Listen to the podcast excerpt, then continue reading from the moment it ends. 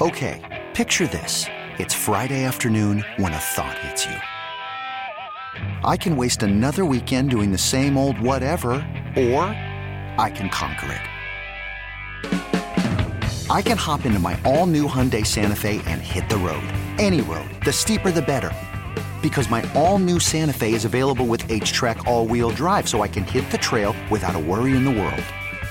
Heck, with three rows and best-in-class rear cargo space, I can pack the whole family in with all our gear. We've got available dual wireless charging for our phones, so we'll never lose touch with civilization, and we won't lose touch with the primordial power of Mother Earth. So which is it? Waste the weekend or do something a little more epic? And conquer it in the all-new Hyundai Santa Fe. Visit Hyundai U S A dot com or call five six two, three one four, four six zero three for more details. Hyundai. There's joy in every journey. Folks, I thought on the final day before I take a little hiatus, before I go on a little bit of a vacation, it would be one of those blasé days in the world of sports. And I even mentioned this again to Mike Fliegelman as we were leaving early in the morning. Man, should be an interesting show on Wednesday. Who the hell knows what we're going to be talking about? Little did I know I would stumble into not one, not two, but three massive stories that, for what it's worth, if I would have found out about any of them while I was on vacation, I might have pulled out the stupid phone. I might have got scolded by my girlfriend, by maybe some Colombian natives, probably wondering what the hell I'm saying, and I would have been yelling and screaming about these topics because we have ourselves as loaded and as jam-packed a show as you're going to find for what? February the fifth, a couple of days after Super Bowl L I V. And I'm going to start first with the two massive baseball stories, and then I will save my thoughts for the New York Knickerbockers and the dismissal, hallelujah, thank heavens, of Steve Mills. But because I think it could get a little too congested, let's start with the two baseball stories. Number one, the terrible news if you're a New York Mets fan. Because the promise that you were sold a couple of months ago is that hope and dollars and big money was on the horizon. That Steve Cohen, who is the basis of the character of Bobby Axelrod, that many of you watch on the Showtime show Billions, this hedge fund billionaire, diehard Met fan, was in the process of buying the team, taking over the team, and a new era was about to dawn on the franchise. You were given that hope back in November, and you started to dream, well, what are the Mets going to look like when Steve Cohen is the guy? How much more money are they going to spend? Are they going to be in on the big free agents? Are they going to be the team, not the Yankees, not the Dodgers, to go and give a particular player a three hundred million dollars contract or a three hundred fifty million dollars contract? These were the visions, the hopes, the dreams of many Mets fans when they got that news back in November. All of that positivity has gone pretty much out the window with the news you get regarding Steve Cohen basically backing out of this agreement. According to the New York Post, according to a couple other sources, because of the fact that the Wilpons were looking to get involved too late into the game after the deal had been agreed upon, and Steve Cohen didn't like that one bit. And now Steve Cohen is saying, you know what? Thanks, but no thanks. If indeed that ends up being true, if indeed that ends up being the case, it makes this offseason, which has been the ultimate roller coaster ride for the Mets. As far as offseason moves, nothing earth-shattering, nothing devastating. You like the Dellin Betances signing, Jake Marisnick, whoop-de-doo, Rick Porcello, Michael Walker. Forget all of that. Just the overall optics of this offseason. To go into November, hear this great news about Steve Cohen and what he could potentially bring to the franchise. Then you have the hiring of Carlos Beltran.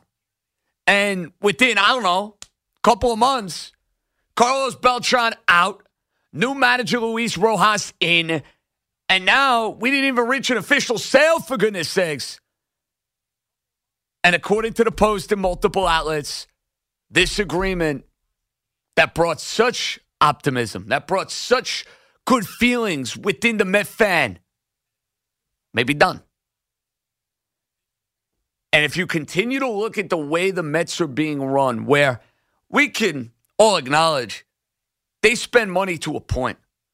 They very much run their baseball team like a mid-market baseball team. They don't run their team like they are New York City.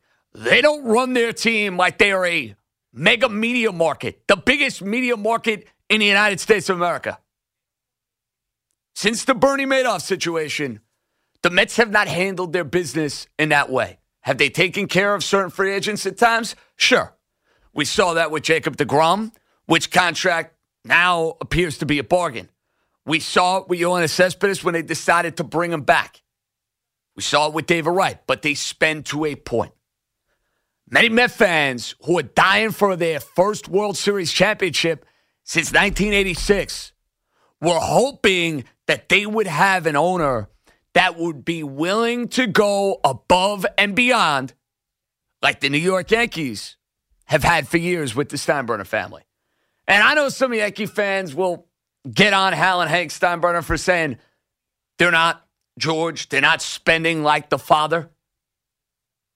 You don't see the Yankees with a five hundred million dollars payroll, but any Yankee fan complaining about payroll, I don't want to hear it. They just went out and gave Gerrit Cole the moon and the stars to bring him in to be the missing piece. And I can guarantee you this, when the time comes for somebody that they love, the face of their franchise, Aaron Judge, when he is a free agent, they are not going to go down the dog and pony show that the Boston Red Sox just went down in losing Mookie Betts, and now he is a member of the Los Angeles Dodgers, which we will get to in a minute. What do I mean by all of this from a Mets standpoint? The Mets wanted to have a seat at the big table.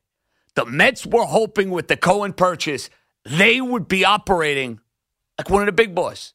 That money would no longer be an object in getting the best possible product you can on the field. Even though the Mets have had some years of success under this ownership group, I don't deny that. You can't sit there and tell me this ownership group has gone the extra mile to put a championship caliber team on the field. They have not done that. Can't tell me otherwise. They have not gone that extra mile. So the hope that you could have had that within the next couple of years was as exciting as it gets. John Heyman reported maybe about two hours ago Steve Cohen maybe can get a seat back at the table. That maybe they can find some common ground and work something out. Maybe we're sitting here in a couple of weeks in this story that first broke from the guys over at Barstool who had it earlier in the day, and I know everybody was raising their eyebrows saying, wow, this can't honestly be the case. Then the New York Post, who was all over it, Mike Puma and the guys, they absolutely killed their coverage. Brought this, like, feeling of sickness and doom and gloom back within the Met franchise. Because even though you're going to have a competent team on the field and a team that's got a chance to make the postseason, nobody would deny that going into twenty twenty. But it's the idea of being the best of the best. You thought you were going to bring in an owner who was going to bring that sort of element to the table. Now that that could be very much in peril, and the main reason why is going to be the Wilpons getting in the way. Let's just say they're not going to be getting a rousing ovation and a warm welcome the next time they're doing an event. Don't expect that to be the case. Met fans, a majority of them, wanted Steve Cohen as their guy. Now it looks like you're not going to get that wish. That's very tough to take. Then you get to the other story in Major League Baseball, and it speaks to what you could have potentially dreamed of if you were a fan of the Los Angeles Dodgers, who a couple of years ago were at a low point in ownership. they were at a point where their franchise had become toxic. Baseball stepped in, took Frank McCourt and booted him. In comes the new ownership group, and they're spending crazy money. They're doing it the right way. They're bringing in high-quality baseball people. That was the sort of vision, not with the forceful action of a commissioner, but that's what you were hoping for with the Mets if Cohen came in. Well, now you've seen it from a Dodgers standpoint, everything the Mets could possibly dream of, as they use their financial resources to their advantage. And they knew, you know what? We missed out on Gerrit Cole. Wanted to sign him, couldn't get it done. We missed out on Anthony Rendon as he ends up a member of the Anaheim Angels. We see Hung Jin Ryu find his way to the Toronto Blue Jays.